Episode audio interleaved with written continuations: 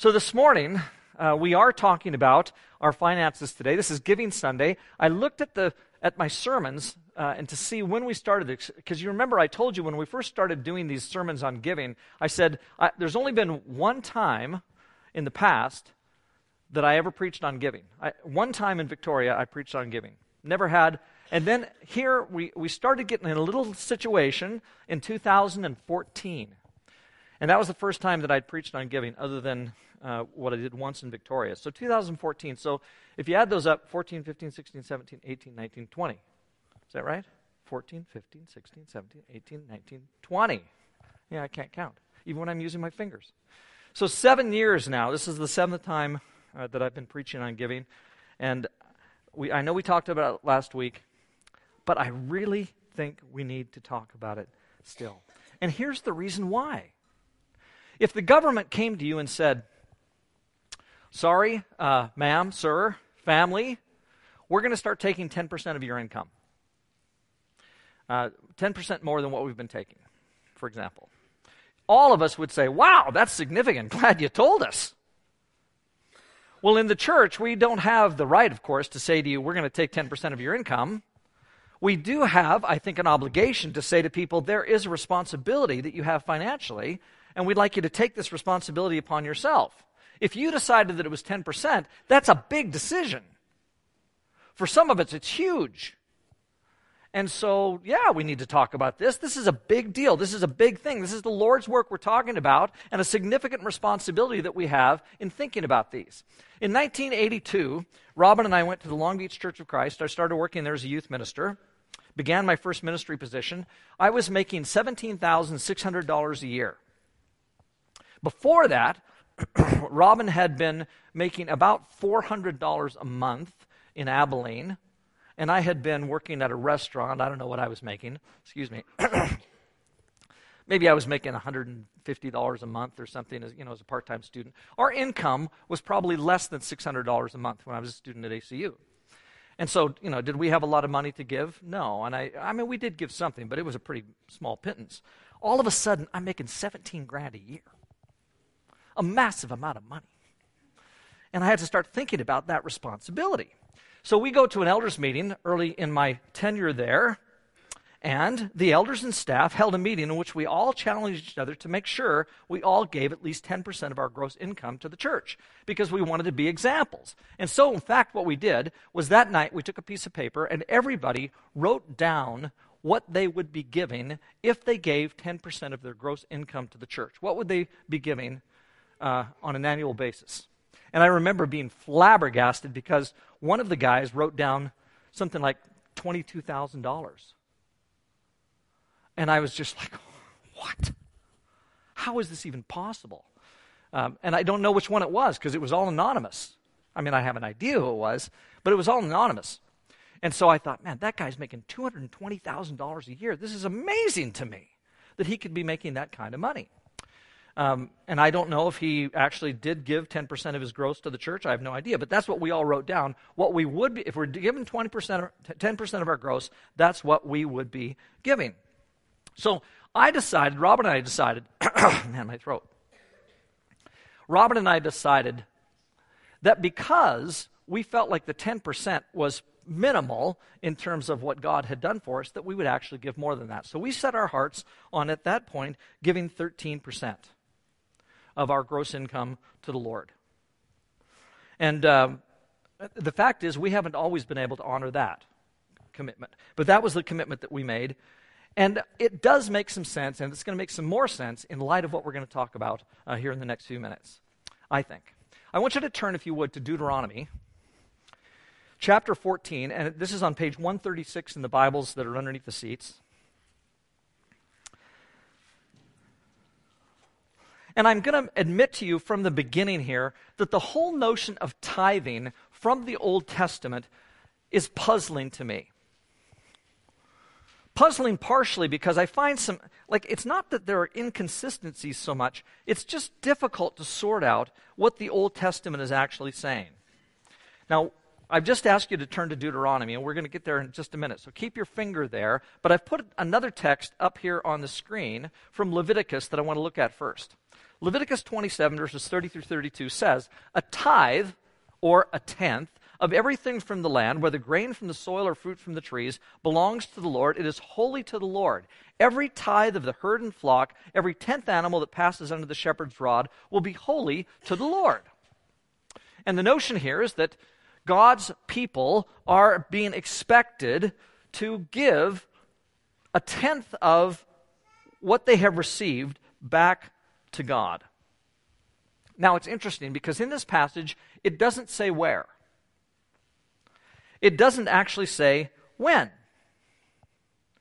Now, because of some other instructions in the Old Testament, we can kind of figure that out, that probably there's the regular worshiping of the Lord that the Israelites do, and they're supposed to give ten percent. But in this passage anyway, early on, and this was very early, this is when they're still out wandering in the wilderness, uh, there's a tabernacle but no temple and all of that. This is just a general statement about tithing. And that's kind of at this point, all I can kind of surmise. Okay, we're supposed to give ten percent. But then there are some other passages, and the fact is these other passages confuse the issue a little bit to me because I haven't been able to sort out entirely what's going on. So look at your text at Deuteronomy chapter twenty-two or fourteen, beginning with verse twenty-two. And Deuteronomy fourteen twenty-two says, "Be sure to set aside a tenth of all that your fields produce each year." Now that's fairly clear. But then it says, eat the tithe of your grain, new wine, and olive oil, and the firstborn of your herds and flocks in the presence of the Lord your God at the place he will choose as a dwelling for his name, so that you may learn to revere the Lord your God always. But if that place is too distant and you've been blessed by the Lord your God and cannot carry your tithe because the place where the Lord will choose to put his name is so far away, then exchange your tithe for silver and take the silver with you and go to the place the Lord your God will choose. Use the silver to buy whatever you like, cattle, sheep, wine, or other fermented drink, or anything you wish. Then you and your household shall eat there in the presence of the Lord your God and rejoice. Now that's interesting. The first passage, Leviticus twenty-seven, says, give your tithe to the Lord. This passage says, give your tithe essentially to yourselves. You give the tithe, but then he says, eat it. Buy some food with it if you're too far away. Give the tithe, and then you and your family can eat it. And then take, if you're too far away, uh, then take the silver, or sorry, take what you have and sell it and get some silver and buy food and then eat that. Well, that's puzzling. What in the world is going on here? And what I think is going on is that the context for this is now specifically worship. And in fact, I think there was a festival and a special worship time where the Israelites were to go, and at that festival, they were supposed to take a portion, and I'm going to say just a portion of that tithe, and they're to eat it and spend it on their families. Part of the reason I say that because, just think, if you took ten percent of your income, spent it on food, and then went for a few days somewhere to worship the Lord, would you and your family be able to consume that amount of food? Not even close. And so it doesn't make sense that it's just consume your ten percent. That doesn't make sense to me. So how, what then is the Lord doing here with this ten percent? We're going to spend all this money on food and eat it all within a few days at a festival? Like, that doesn't make sense. Until you read the last verse or so. And so, that, well, first of all, just let me say, there's a couple of things that, that strike me about this. Number one, if they actually did this, it would be a huge amount to try and consume at a festival. In a few days, you'd use up ten percent of the year's accumulation. That doesn't make much sense. And second, the strangeness of this command is then answered, in my opinion, in verse twenty-seven, and the request for them to consider the Levites. And so if you look at the very end of that section, look at verse twenty-seven, it says, "And do not neglect the Levites living in your towns, for they have no allotment or inheritance of their own." And so what I think is happening there is that, yes, you give your ten percent. There's a portion of that that you take and actually eat during the festival. There's a portion of that we use for ourselves, but then the balance of that, which would be the majority, because we can't eat that much food at the festival, the majority of that is actually going to go to the Levites. So what they didn't consume ends up going to the Levites. Now again, I find all of that a little bit difficult to sort out, but it gets thornier, because look at verse twenty-eight. At the end of every three years, bring all the tithes of that year's produce and store it in your towns, so that the Levites who have no allotment or inheritance of their own, and the foreigners and the fathers and the widows who live in your towns may come and eat and be satisfied, and so that the Lord your God may bless you in all the work of your hands. What? So we had a tithe in Leviticus twenty-seven that was being given, and that was, we know from Deuteronomy eighteen and some other places, is going to go to the Levites. Then we have a tithe where there's some food that's going to be eaten at a festival, but then the balance of that is supposed to go to the Levites. But then, at the end of every three years, you bring all those tithes together with the year's produce and, produce and store it in your towns, and then that goes to the Levites, and then it goes to also the foreigners and the fathers and the widows who live in your towns, and they may come and eat and be satisfied. Now, I have to admit, I don't know exactly how that works. It is difficult to sort that out. I have a feeling that the difference here, the thing that's happening, is that every three years, especially the fatherless and the widows, they get a, a special portion.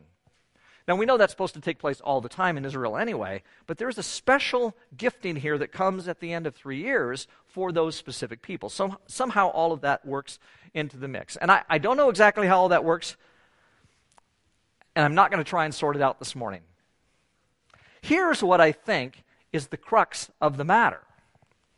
Tithing, giving ten percent of their annual intake, was required of God's people by God. That was the expectation.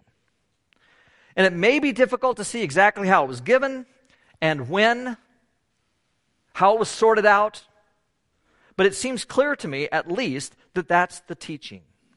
Some of this, the Israelites ate and drank at a festival, I get that, but by and large, there's ten percent that is supposed to go to the Lord. Now the fact is, if you think about it, we do a little bit of the same. Kevin gives a portion of his income to the church. And that goes to feed some poor, the widows, take care of things, support some missionaries, the work of the church.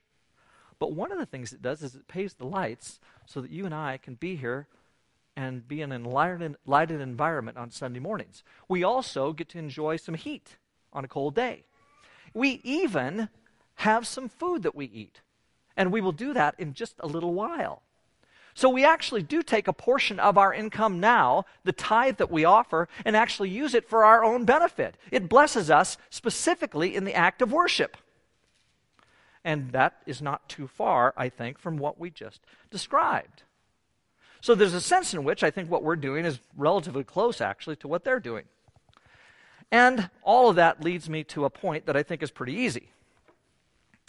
If the Jews were expected under the Mosaic Law to give ten percent of their resources to the Lord, that maybe Christians, who were no longer under law but under grace, and who should therefore be even more grateful to God than the Jews, should consider giving even more than the Jews were required to give. And you may think to yourself, now wait a minute, how much are you going to ask for? The beauty of it is, it's not me.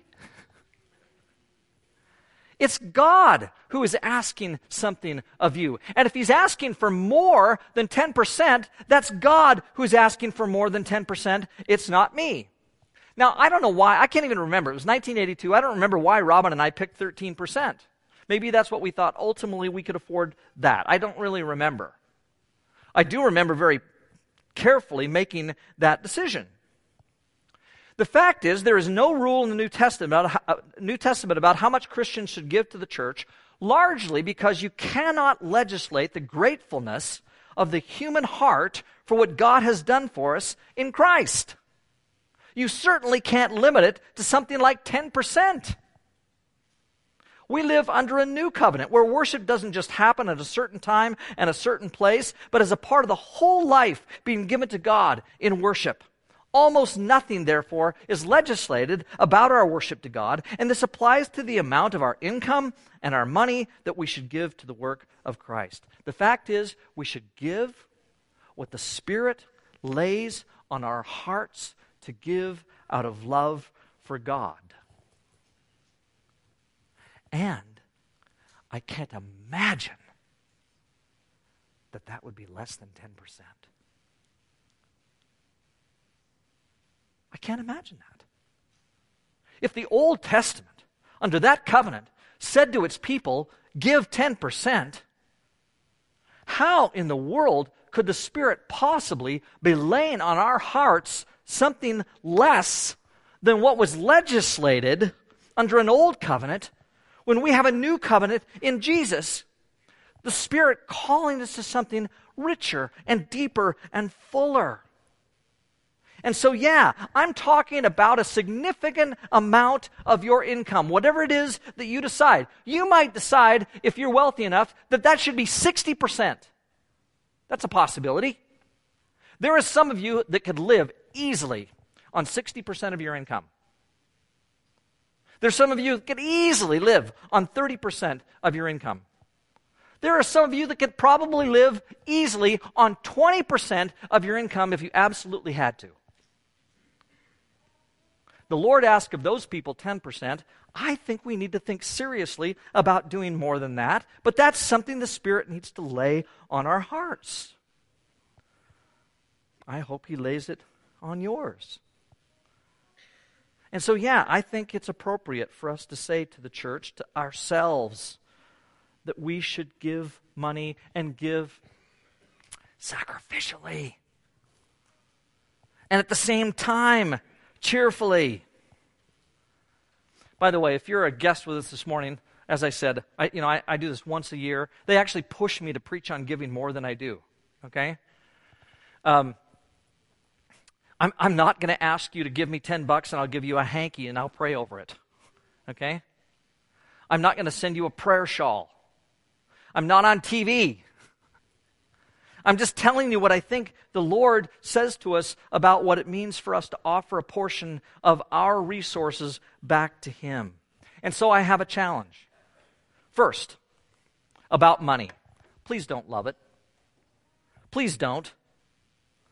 I once, once asked a wise old leader in the church who'd been a Christian for over forty years what the biggest problem in the church was, and he summed it up in one word. He said, it's money.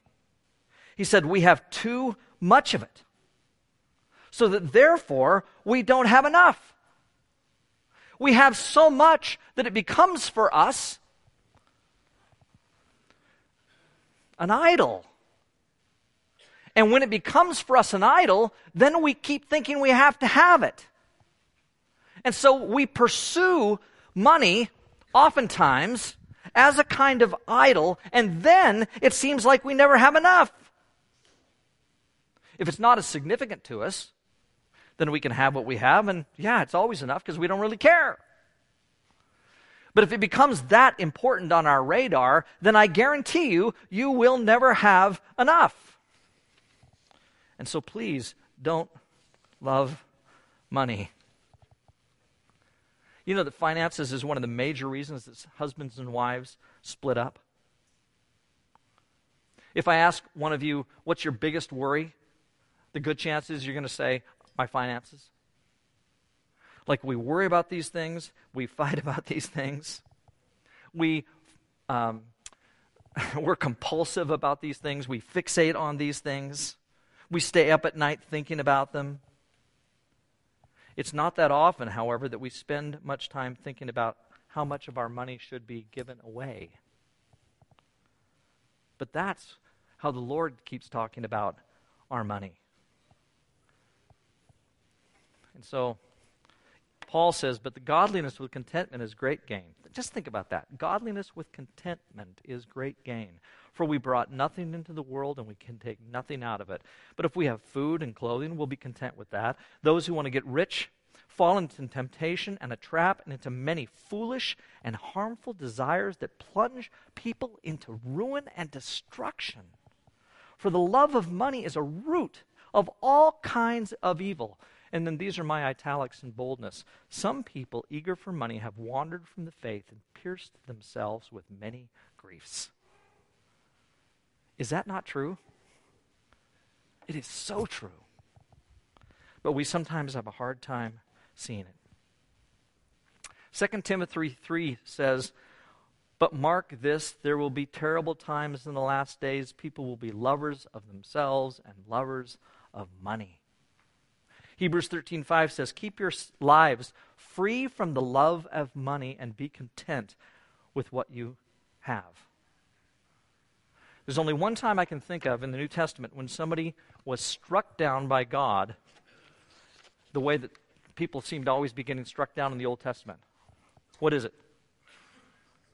Ananias and Sapphira. What'd they do?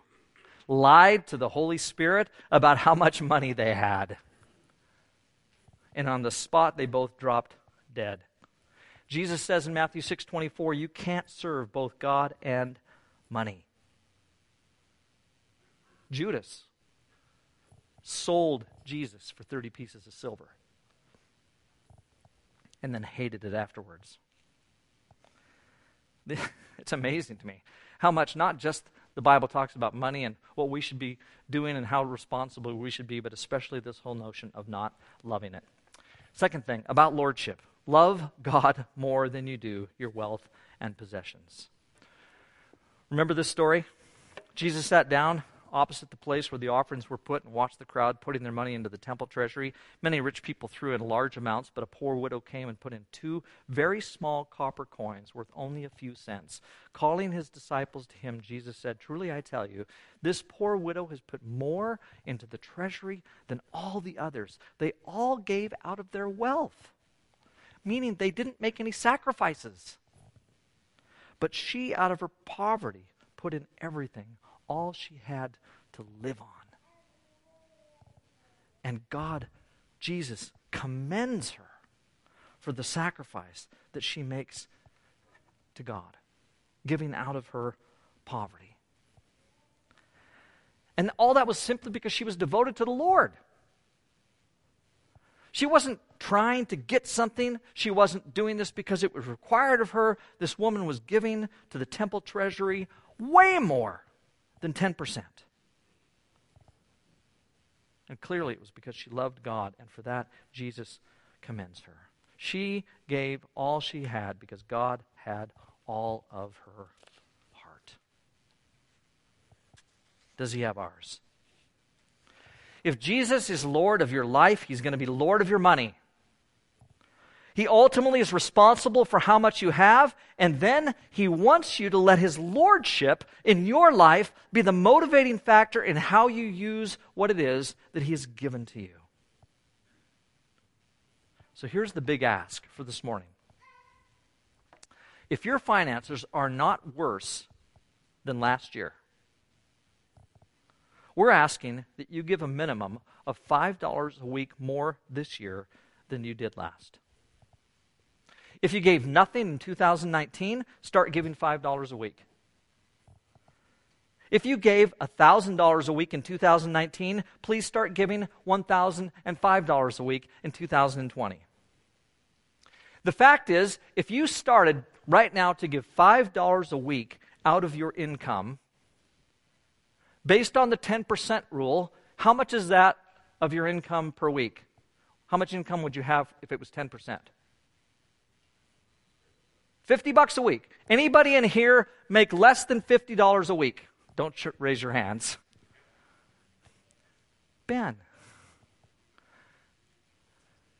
fifty dollars a week. Is five dollars is ten percent of that. And there's not that many people, not many families among us who make less than fifty dollars a week. Now, as we've said, although there's no specific amount suggested in the New Testament, a minimum of ten percent of your income makes sense to me. I'll let you decide if that should be gross or net. We're going to watch a video and pass the contribution bags. I I mean, I don't know what you'll give today. I don't know what you're prepared to give today. I hope that in the rest of the year you consider what you should give. God is going to bless us if we give to him. Let's pray, and then we'll watch this video. Lord, we thank you for the gift of being able to give to you. And that's what it is. We praise you for that. That's exactly what Paul says in Second Corinthians eight and nine, that it's a gift, a grace from you that we would give back to you. Help us, Lord, to do that. Compel our hearts. Convict us through your Spirit. And help us to take our responsibility in giving to you seriously. We pray through Jesus.